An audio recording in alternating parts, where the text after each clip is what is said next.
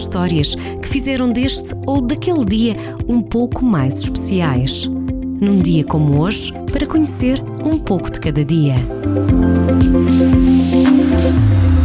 15 de novembro, hoje é dia de dois portugueses bem conhecidos celebrarem o aniversário. Num dia como hoje, em 1973, nascia Fernanda Serrano, modelo e atriz portuguesa, e em 1974, Sérgio Conceição, ex-futebolista e treinador de futebol português, agora no Futebol Clube do Porto. A 15 de novembro celebra-se o Dia Nacional da Língua Gestual Portuguesa, que é uma das três línguas oficiais de Portugal, reconhecida na Constituição da República em 1997. A língua gestual é uma língua de inclusão, quebra barreiras na comunicação e permite a expressão a uma comunidade que ainda hoje enfrenta todos os dias vários obstáculos. Segundo a Associação Portuguesa de Surdos, são cerca de 30 mil as pessoas utilizadoras de língua gestual portuguesa, que nasceu na primeira escola de surdos existente na Casa Pia de Lisboa em 1823.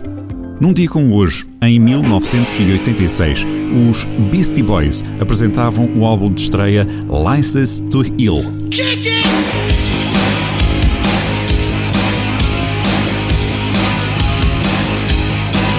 O álbum onde hum, se pode encontrar este Fight for Your Rights dos Beastie Boys cruzava o rap e o rock, uma experiência já feita com sucesso na dupla de Run DMC e Aerosmith um ano antes. License to Ill está na lista dos 200 melhores no Rock and Roll Hall of Fame e foi o primeiro álbum de hip hop a atingir o topo da Billboard.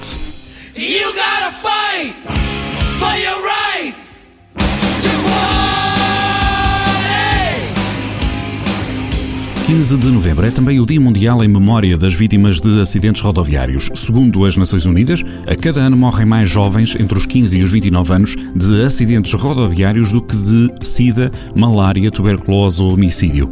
Em Portugal, entre 2019 e 2020, o número de feridos caiu de pouco mais de 45.500 para 32.500.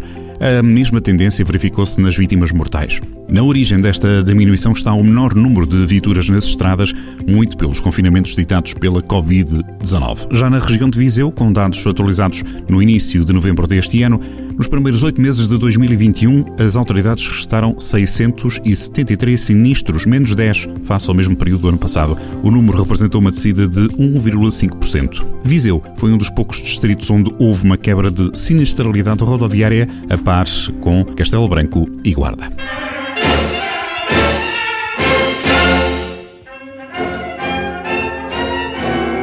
Por terras, onde se fala português versão 2.0, este 15 de novembro ditou a queda da monarquia no Brasil. Neste dia é celebrada a proclamação da República. Assinalam-se os acontecimentos de 15 de novembro de 1889, com o golpe de Estado Militar que instaurou a República no Brasil.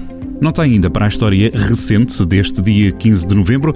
Em 2015, aviões franceses largaram, num dia como hoje, 20 bombas na sede do autoproclamado Estado Islâmico em Raqqa, no leste da Síria, destruindo um posto de comando e um campo de treino. Isto aconteceu dois dias depois dos atentados de Paris. A França reagiu aos ataques que deixaram cerca de 130 mortos na capital francesa. O ataque com mais vítimas foi no Teatro Bataclan, onde perderam a vida 89 pessoas. Levamos um dia de cada vez para acertar as contas do calendário, mas há histórias que vale a pena conhecer. Num dia como hoje, para acompanhar na rádio de segunda a sexta-feira.